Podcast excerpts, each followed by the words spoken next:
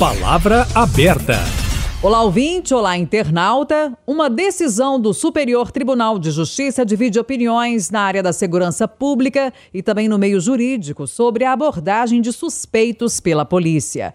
Um integrante do PCC condenado por tráfico de drogas foi colocado em liberdade após o ministro Sebastião Reis Júnior entender ser ilegal a busca pessoal feita pela polícia que resultou na condenação a 10 anos de prisão de Leonardo Vince Alves de Lima, conhecido como Batatinha.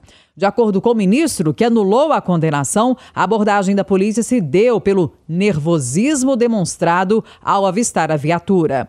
Num patrulhamento de rotina em São Paulo, em março de 2022, Batatinha estava com 2 quilos de cocaína, mil reais em dinheiro e um celular que ele tentou destruir. Ele ainda tentou fugir da polícia, mas foi alcançado.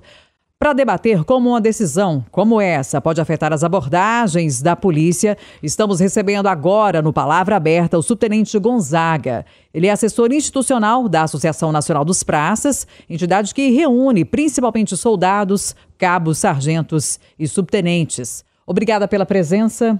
Bom dia. Bom dia, Kátia. Bom dia, ouvinte da Rádio Tatiaia. Agradecer mais uma vez, cumprimentar o doutor Paulo. Obrigado pela oportunidade de trazer esse tema, na nossa perspectiva, extremamente importante. Estamos recebendo também para esse debate o advogado criminalista e especialista em ciências criminais, Paulo Crozara. Bem-vindo, ótimo sábado. Bom dia a todos, muito obrigado pelo convite. Quero também já dar bom dia né, para o subtenente Gonzaga que vai debater comigo hoje. Subtenente Gonzaga, na visão da Polícia Militar, que consequências uma decisão como essa pode trazer para as abordagens da polícia? Kátia, é, a consequência é desastrosa na medida que no Brasil as polícias preventivas, as polícias ostensivas, especialmente as polícia, a polícia militar, ela não tem a, a, competência e a responsabilidade legal da investigação. Então, quando o ministro Schietti, a sexta turma, consolida a tese de que ao policial não cabe o arbítrio da fundada suspeita, que ele depende de uma investigação prévia, que ele depende de uma informação de terceiros, isso tira da Polícia Militar e dos policiais militares um dos seus instrumentos de, de, de, de, atuação diária, que é fazer a prevenção e que é a partir da abordagem e, da, consequentemente, também da busca, é que a polícia entrega resultados importantes é, na prevenção da criminalidade e violência no Brasil. Então, é uma decisão de impacto é, imensurável, eu diria, é, na, na, nossa perspectiva, uma vez que, é, como eu disse, o ministro disse: ó, precisa ter uma investigação prévia. A polícia preventiva não tem a competência da investigação, então reduz o papel do policial a um papel de quase um espantalho na rua. E nós sabemos que a, a segurança pública, como direito de todos, como está na Constituição, ela precisa de ser exercida. A polícia militar, é, ela está na Constituição não como uma opção dela. Né? Não foi ela que foi lá, pessoal, eu vim aqui para a Constituição. Não. O Constituinte é, criou a, a Polícia Militar, colocou ela no artigo 144, as polícias, né, de modo geral, e deu a ela uma atribuição. Essa atribuição é da prevenção. Então, não é defeso à polícia militar, aos policiais, dizer, olha, eu não vou, não vou abordar, eu não vou fazer essa intervenção. É obrigação dela, é atribuição dela. Então, essa decisão, ela traz um conflito gigantesco, mas é, acho que nós temos caminho para solucionar. Na minha perspectiva, é, o debate vai surgir, vamos ouvir o doutor Paulo, mas nós temos a visão de que é possível é, resolver essa questão numa discussão legislativa. Tá. E quando o senhor fala que é, informações de terceiros, a denúncia anônima, por exemplo, é considerada informações de terceiros? Nós, chegamos ao absurdo de ter a denúncia anônima legitimando a busca pessoal. Né? O 190, quando alguém liga para o 190 que despacha uma viatura, legitima a abordagem policial e, no entanto, o conhecimento do policial não, não justifica. É, é, é muito estranho você ter nessa decisão a seguinte, o seguinte resultado: um flagrante legitima a busca, mas uma busca não legitima o flagrante. Então, se você fez uma busca, provou o flagrante, provou a prática do crime, pela visão e pela interpretação da sexta turma do, do, do STJ, é, é prova ilícita. Doutor Paulo Crozara, na visão da ciência criminal, por que uma decisão dessa é importante até pertinente? É, sim. É, você já adiantou, né? É uma, é uma decisão bem-vinda, né? Do, do ponto de vista criminal, discordando, né, com todo respeito do subtenente é, Gonzaga, pois a lei fala desde sempre em fundada suspeita. É, nós temos aqui no Brasil, acho que não podemos tirar essa decisão fora do contexto do que é convencionalmente chamado de guerra às drogas. É, a guerra às drogas se iniciou ali nos anos 70. É, nós temos estudos sobre isso, até do Luiz Carlos Valois, um juiz amazonense que o subtenente Gonzaga talvez conheça, porque ele escreve muito sobre criminal, e que ele mostra como que o início do, do, da, da guerra às drogas veio como uma bomba para os direitos do cidadão que está na rua é, restringindo direitos. Cada vez se exigiu menos é, para se condenar, se exigiu menos requisitos, começou a se ignorar a lei para certas coisas serem feitas. Né? Tem ele vai longe, né? ele vai em jurisprudência anos 70, magistrados questionando isso, falou, gente, por que, que quando é droga a gente esquece o que está no código e, e para outros crimes a gente exige? E também tem outros estudos, até da, da, da Bonacorsi, que é uma advogada que acabou de virar desembargadora, né, é, indicada pelo Zema, é, mostrando que como essa jurisprudência da guerra às drogas ela vai crescendo como um câncer no, no, no, no né, dentro do processo criminal e vai tirando os direitos para acusados de qualquer tipo de delito. Né? Começa, a jurisprudência começa nas drogas e vai sendo é, aplicada. Porque eu, eu digo isso porque quando você vai fazer essa busca na rua, principalmente se está buscando droga. Acho que é, a droga, né, achar droga justifica tudo. Né? Então, desde sempre, é, a lei fala, a lei é de 41, que precisa de uma fundada suspeita. O que eles estão fazendo agora é dizendo, olha, é, o, o subtenente Gonzaga até usou uma palavra bem, bem cabível, né? É, o arbítrio do policial funda, funda né, a, a, a suspeita. E é uma arbitrariedade, de fato. Né? O policial, é, a, ele tem, não pode ter essa arbitrariedade para decidir quem vai sofrer a busca pessoal ou não, sem qualquer elemento para justificar essa busca pessoal. E essa é uma decisão muito bem-vinda exatamente para a proteção de uma população que está muito exposta a isso, né? Que nós todos sabemos, todo mundo que convive no Brasil sabe que é o pessoal preto, pobre, favelado, esses que sofrem com as buscas diárias da polícia, né? Quem é, é, é branco, de classe média alta e tal, eu nunca sofri busca na rua. Né? É, meus amigos nunca sofreram buscas nas ruas. Isso não quer dizer também que dentro das faculdades, sejam as federais, sejam as particulares, também não está ocorrendo tráfico de droga. Todo mundo sabe o que acontece nas festas. E essas pessoas não tomam batida policial. E eles sabem que se eles forem lá e derem essa batida, eles vão ter problema, porque é uma arbitrariedade. Só não vai ter problema quando eles cometem com um certo tipo de pessoa. Então, acho que é muito bem-vinda essa decisão para coibir esse tipo é, de arbítrio, né? Nas palavras do subtenente Rosário. Só que eu concordo com ele que a gente tem aí um. Tem uma insegurança jurídica, sim, do que é permitido e o que não é, que vai ter que ser construído jurisprudencialmente e até por meio da legislação. E eu não sei a opinião dele, mas ele falou aí da separação da polícia. E isso, para mim, é um problema, uma jabuticaba brasileira. De fato, eu, eu, eu sou a favor da unificação das polícias. Eu acho que não tem que existir polícia militar e polícia civil. É polícia, né?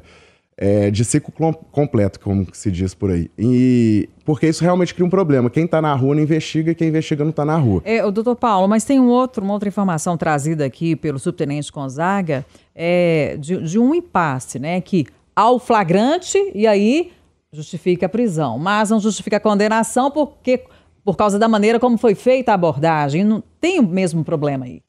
Sim, é, é exatamente esse o problema. Só chega na justiça aquilo quando se acha a droga, né?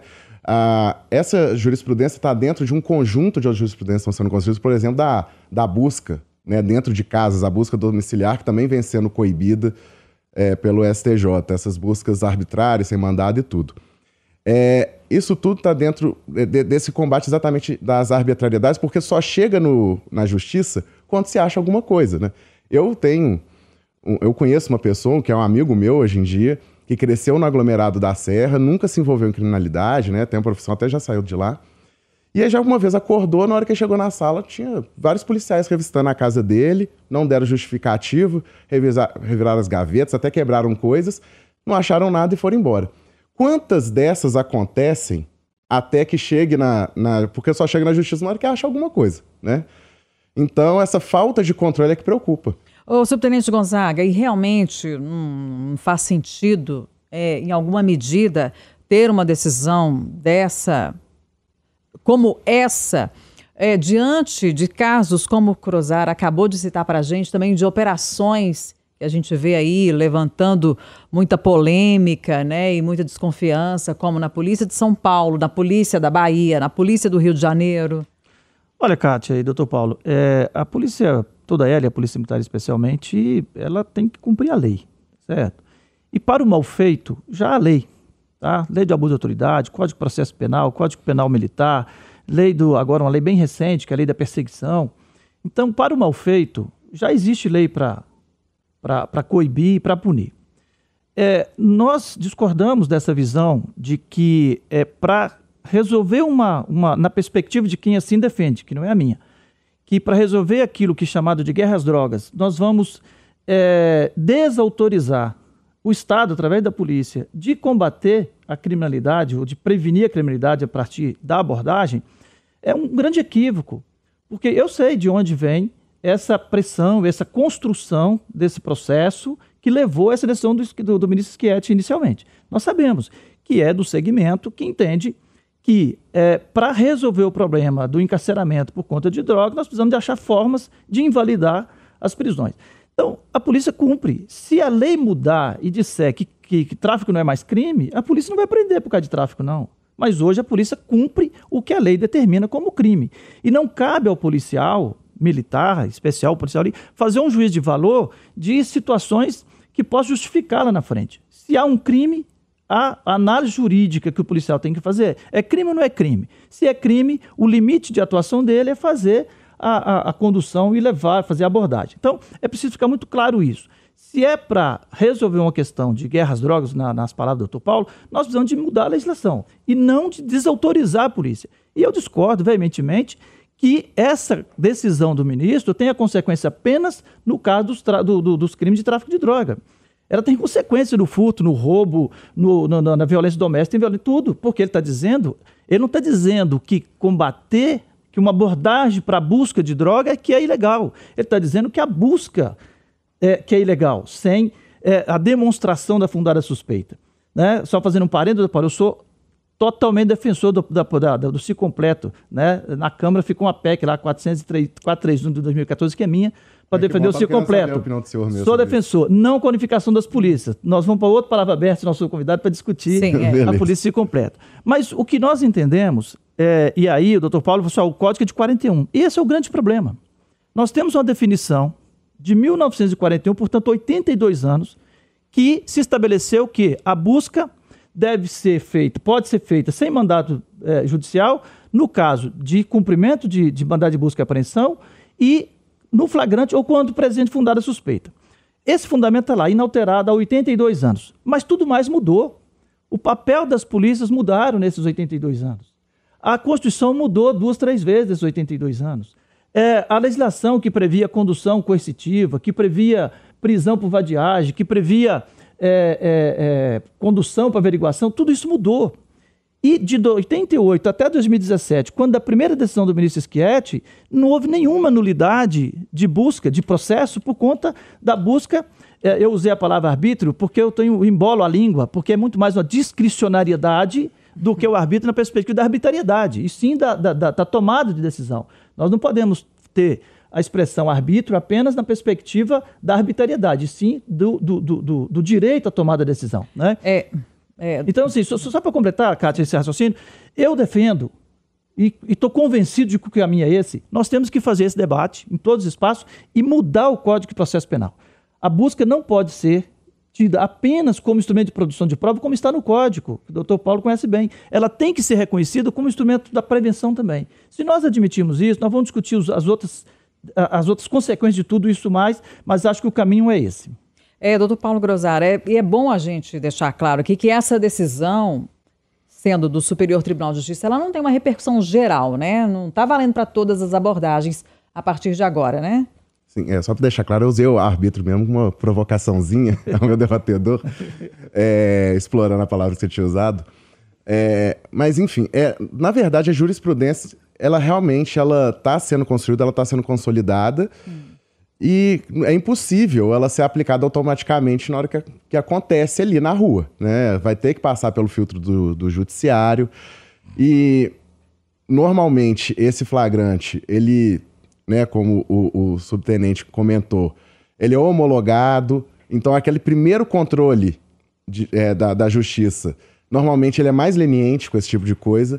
E aí precisa che ir chegando lá em cima até no STJ para que seja é, anulado. Eu vou discordar do subtenente na questão de mudar é, na legislação hum. que seja para prevenção, né? Porque o que nos mostra é que ele, de fato, ele fala, é, a polícia ela está cumprindo a lei, se é, se é, crime, se tem que ser legalizado, isso aí não interessa para o policial. Ele tem que, se é crime, ainda é crime, ele tem que cumprir, tem que prender quem está praticando essa conduta. De fato, isso é verdade. Mas não pode esquecer que a prática é o critério da verdade, né? A, o, o policial não aborda quem ele quiser, quando ele quer. Ele tem certas situações que ele sabe que ele está autorizado e certas situações que ele sabe que ele não está autorizado. E isso acaba porque o porrete, ele bate. Ele não pergunta por que, que ele bate. Né? A polícia militar é um porrete na cabeça da população é, mais desprotegida, né? Que é a população pobre, favelada, etc., preta. Então, é, Nesse, nessa falta de controle, muitas vezes acontece arbitrariedade. Não estou falando que são todos policiais, mas a gente sabe que acontece. Então, esse controle jurisdicional, esse tipo de jurisprudência, protege sim, é, não é uma discussão estéreo, não é, é, meandres da lei, ela tem consequências práticas e isso melhora né, a, a vida de quem está ali embaixo. E só para finalizar, na sua avaliação, não prejudica o trabalho preventivo da polícia? Não, qualifica. Suas considerações finais, subtenente. Primeiro, espero que ele possa ainda é, é, rever a, a, expressão dele, que a polícia é um porrete na, na, na cabeça do pobre preto, tá certo?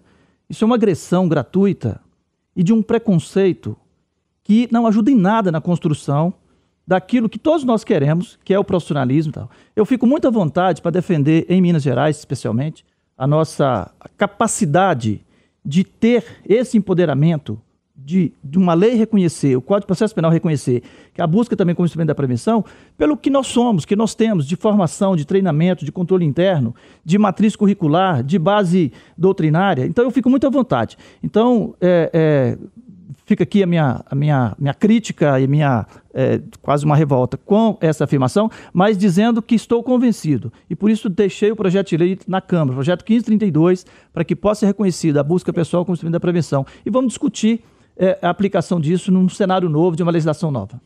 O senhor quer voltar e fazer uma. Claro, não, é.